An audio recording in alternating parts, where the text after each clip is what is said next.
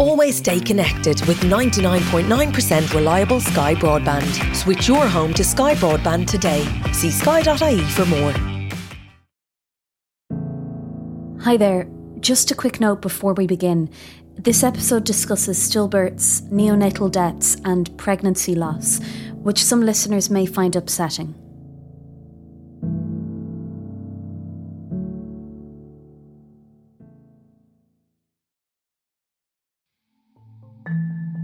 In 2005, Cork woman Mary Cregan found out she was expecting her seventh child, Liliana. From the time I got pregnant, I just didn't feel right from the start. And um, I was getting an awful lot of people telling me how God I was hysterical and all that, everything was fine. But the week before then, um, I said it to my consultant that um, I felt she wasn't moving as much as she could. But they said, look, you know, I've only a week to go, and that's okay. But even though Mary was assured that everything was fine by the medical professionals, she still felt that something wasn't quite right.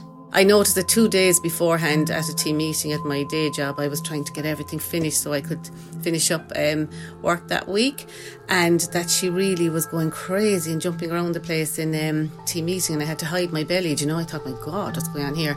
And thinking, oh, she's dying to get out, and it's great. I know now from my research, and I know now from what I've learned, is that she was actually struggling. It was during a follow up scan that Mary was told the devastating news Liliana had no heartbeat.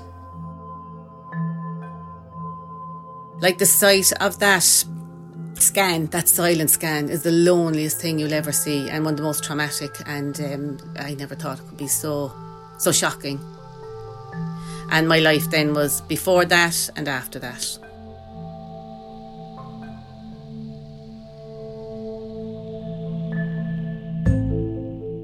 Since then, Mary has joined together with a group of bereaved parents to set up the charity Féileacáin, which helps others who are going through that same grieving process. And there are a lot of them. Every year in Ireland, there are between 100 and 150 neonatal deaths. This is when a baby dies within the first 28 days of their life. So, why then, in 2022, are stillbirths and neonatal deaths still a taboo subject? And how can groups like Féileacáin bring this to the nation's attention? I'm Sorcha Pollak, and this is In the News from the Irish Times. Today, why it's time to end the silence around stillbirths and baby loss.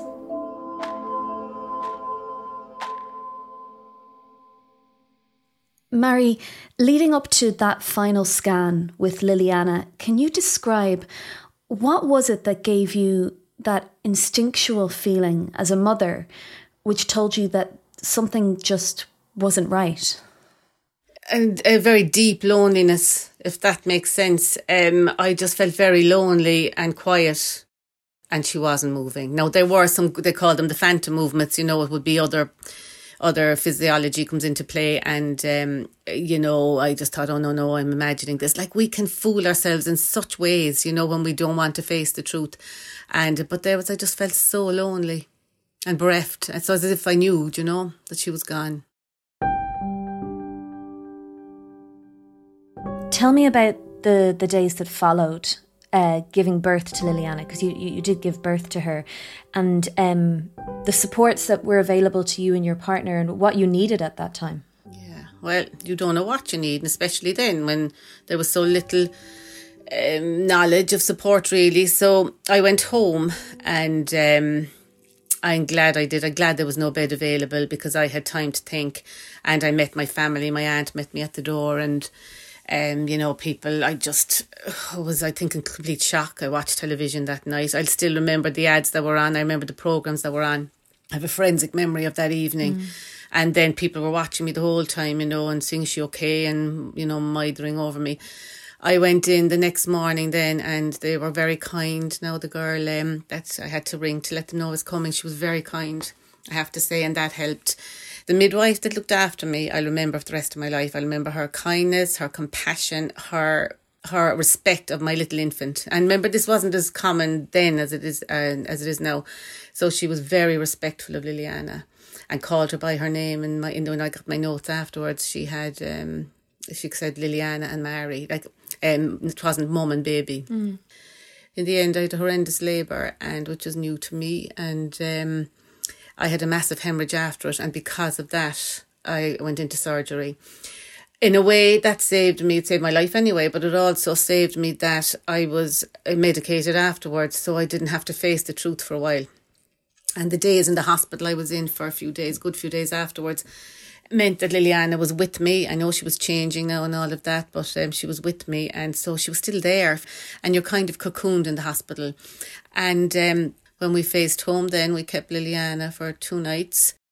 The kids, then the younger kids, decorated her coffin and you know little things like that. And we were able to plan a nice funeral for her, even though it was very quiet. And uh, yeah, then she um, uh, by Friday, then it was all over. So Friday to Friday, it all happened. How did you explain to your other children about what had happened? I mean, obviously, the older children would be able, they'd understand, but the younger ones, how did you explain?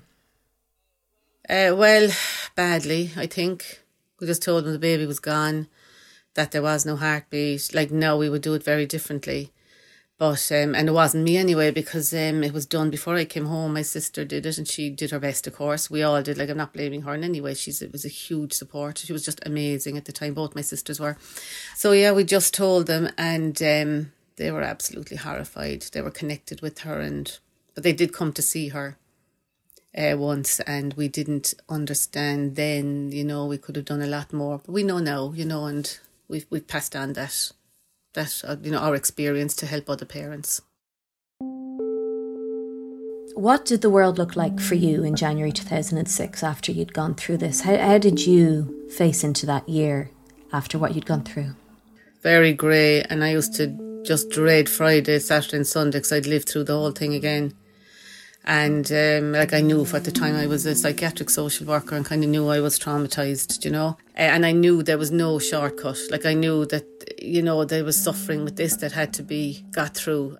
I suppose for me, the first time I felt half normal was way like I cried every day for at least 10 11 weeks I remember I just wait till people would go and I just cry and cry but I kept trying to pretend I was okay for the other kids and then the time changed you know and the clock um, springs forward in um, as they say then I didn't know, is it half one? No, she was born at half one on a Sunday. Is it half one? No, is it half two? Is it half 12? Do you know? And that actually, that's shifted.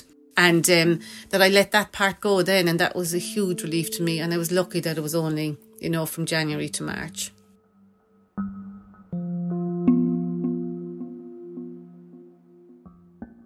Mary, in the 12 years that Féileacáin has been operating as a charity and helping grieving parents, how much has the conversation around stillbirths and neonatal deaths changed here in Ireland? I mean, are people still very uncomfortable discussing this? Is it still taboo like the way that it was? It certainly is still a taboo subject. The discomfort, I think, is around not knowing that people don't know what to say. And there's also, it's one of those things that you have to experience to get a real sense, to understand, you know, the depths of it. And, um, because of that, people don't know what to say to you. They don't know what kind of comfort you want. They don't know how to help you. Um, they think it's better, look, if you had another baby, would that be okay? But suppose what we try to suggest to people while you're saying that, it means that the baby who's last doesn't count. Do you know? When my sister died, no one said to me, But Mary, have another one. You know, where they told me, Look, you have a house full of kids, get on with it. And it, I suppose at the time I was cross, I know I was with people, but no, I think it's that they, they, they want you to be the way you are too. They want you to be the confident, competent person you know, suddenly they have this sad person, this lonely woman or man who's yearning for what they can't have, and seemingly they feel holding on to something that's gone and isn't there and that never was. So that's what we're trying to say to people is um, the loss of a baby is not an event, it's a process. And that one thing happens and the rest of your life you're processing it in different ways. In this day and age, Mary, for the small number of women and their partners who do lose their baby in um, neonatal or stillbirth circumstances. What kind of supports are available to them in hospitals now in 2022? And when they go home, do these supports continue? I mean, how long do you think they need to remain in place? Every case is different. Every situation, every family is different. Some families don't want connection with the hospital, others do. It depends on what happened and how your baby died. Um, from my understanding and from what I'm hearing um, out in out and about is that the care continues as long as it's needed. You know, some women will have to go ahead into a new pregnancy very quickly because of the age or because of you know maybe they have uh, polycystic ovaries, you know, lots of reasons, and they're going to need support like for a couple of years at least. Now, of course, we're talking about resources, and lately we've had between the cyber attack on the HSE and between COVID, uh, things are not as they should be. But I know frontline staff are really, really doing their best to get to uh, parents there also are a number of organisations. There's not just us, there's more. And, um, you know, sometimes one organisation will fit your needs more than another will. Um, you can't be all things to all people. Like we try to provide a basic service that's comprehensive, if you know what I mean. And that the parents will get their memory box, a cuddle cot if they want to bring their baby home, um, a volunteer to help them. Like we're way behind in our services at the moment. Um, and I know that, uh, you know, so are the, the frontline services. But families are supposed to get the support they need. Mary, I want to bring this back to your own family situation again because in 2020, your daughter Aoife, who had worked with Féileacáin, went through the same horrific experience or a similar experience um, that you had when she gave birth to her baby boy. Can you tell us a bit about Dara and, and what happened there? Aoife had a perfect pregnancy. Everything was fine until the last minute. We still don't know what happened. You know, the inquest has not uh, thrown up any new information. We don't know, and it's something we're going to have to learn to live with. But Aoife is a volunteer with them with Fail. Like she's a, Aoife by trades an accountant, and she um accounts technician, and everything adds up for her. You know, so she's very practical, and. Uh, and I remember her getting the memory boxes into the CUMH uh, the week before she knew she would be going out you know, from maternity leave, and she was the coordinator, the volunteer who coordinated the memory boxes. And I never thought we would get one of our own, you know, like her, my other daughter helps her as well. She's a nurse, and she'd um, said every time we close the ribbon, she said, you know, we think of who's going to get it and who'll be opening it. And um, we never thought it would be us. So Dara, yeah, he just died just before. Well, they he was there was an I think it's an ischemic um, event they call it. And uh, just before birth, all hell broke loose. And the minute he was born, um, you know, this all happened within minutes. He was uh, rushed into neonatal. He was revived and lived for three days. Beautiful, well over nine pounds, gorgeous little baby. And we don't know what happened. But we knew what to do. And we have our Dara days now. And he's remembered. He's part of the family. He has a little brother. If you ask him where's Dara, like he points up to heaven, up to the sky. And when Aoife got married, then recently to Dara's dad, obviously, and um, she had a lovely little blue charm with an angel um, and Dara's picture t- hidden in her bouquet. And um, we had a little pink pair of shoes up on the altar with some uh, baby's breath in it to, you know, that Liliana was there too and something for my sister, you know. So they're part of our family, they're part of us. Féileacáin is a huge part of our family. Most of us volunteer with it um, for various reasons now, and um, that's what we do. You know, this is our way of keeping the, um, I suppose, of giving back to the support that we got, you know, that I don't know where I'd be if I hadn't met the people I did along the way. And I just well, hope I'm support somebody else.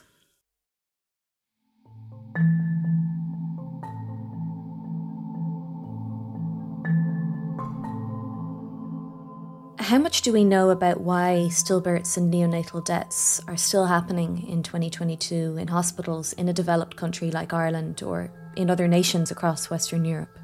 If you go into any of the research and to keep it as simple as possible, there's a number. Most of the babies who will die have, and um, you know, maybe a condition that will not um that, that they won't survive it. It'll be there's a lot of language out there around it, and we're careful what we say, but that they would have maybe um you know, a congenital condition that they won't be able to live.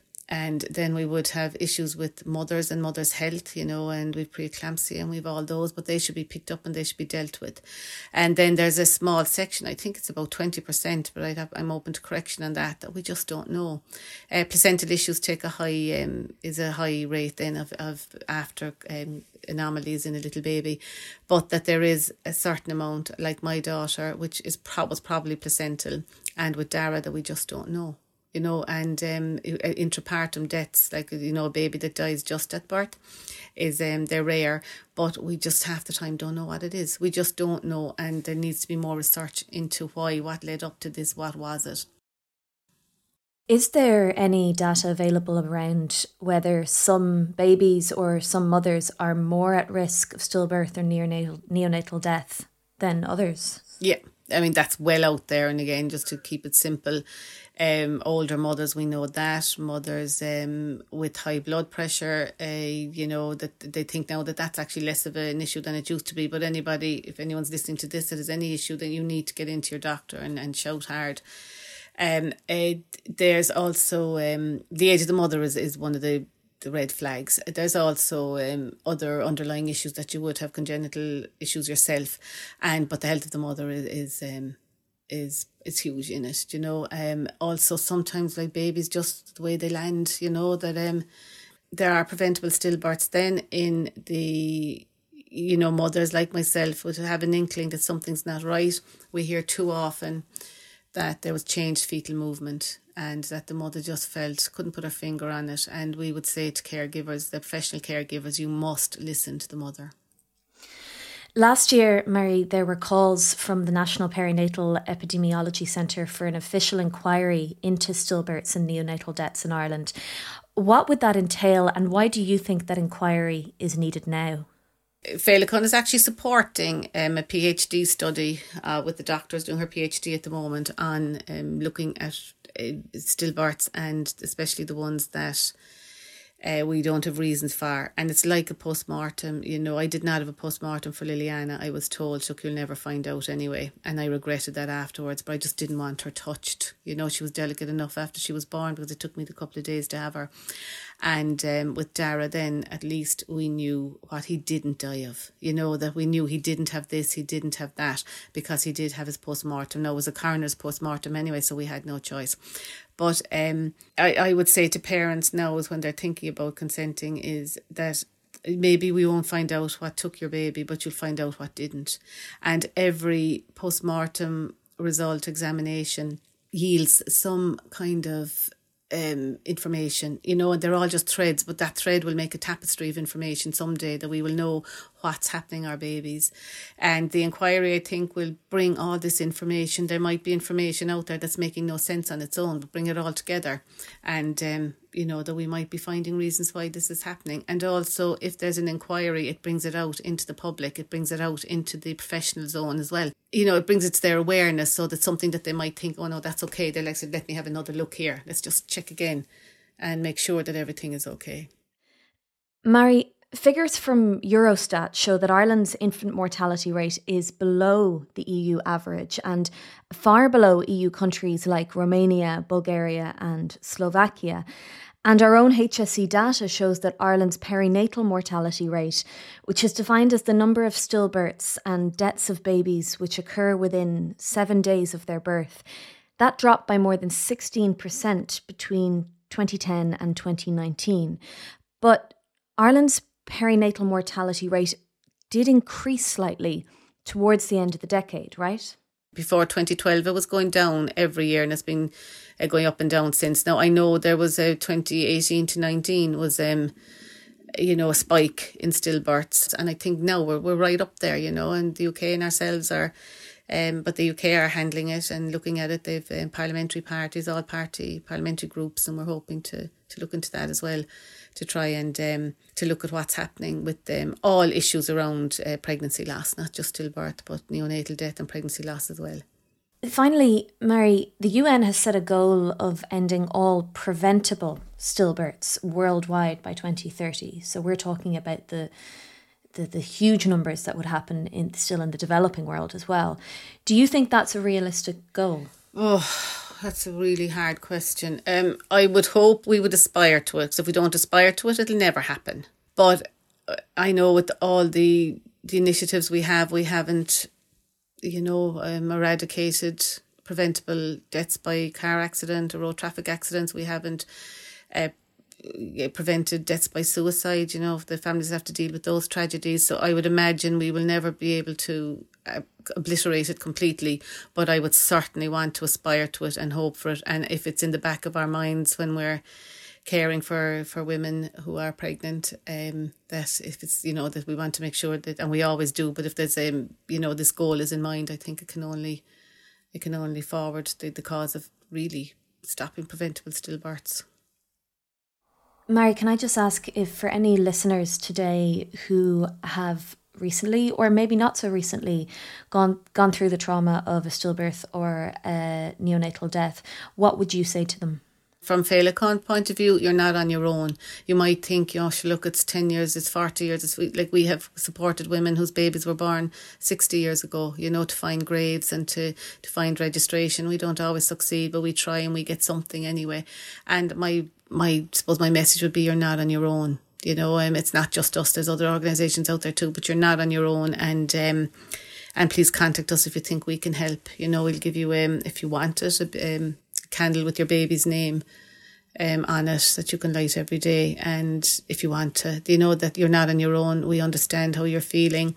Just because it's been in the past doesn't mean that we don't understand that either, you know, I think we get to the ends of our lives sometimes, and I've seen this with them, some of my own relations. We look back and try to make sense of our lives, and sometimes the things that jump out us are the things that are not resolved, and the pains and the hurts can seem very fresh again. And mothers, especially, think that they're, you know, they're going crazy, but they're not at all. Like it's, um, it's just resolving, and you know, don't do it on your own. We'll help any way we can. Mary Cregan, thank you so much for joining us today on the podcast. That's it for today's episode. My thanks to our guest, Mary Cregan, for joining us. If you have been affected by any of the issues discussed in today's podcast, please check out féileacáin.ie or hse.ie for support. Today's episode was produced by Suzanne Brennan. In the News we will be back on Wednesday.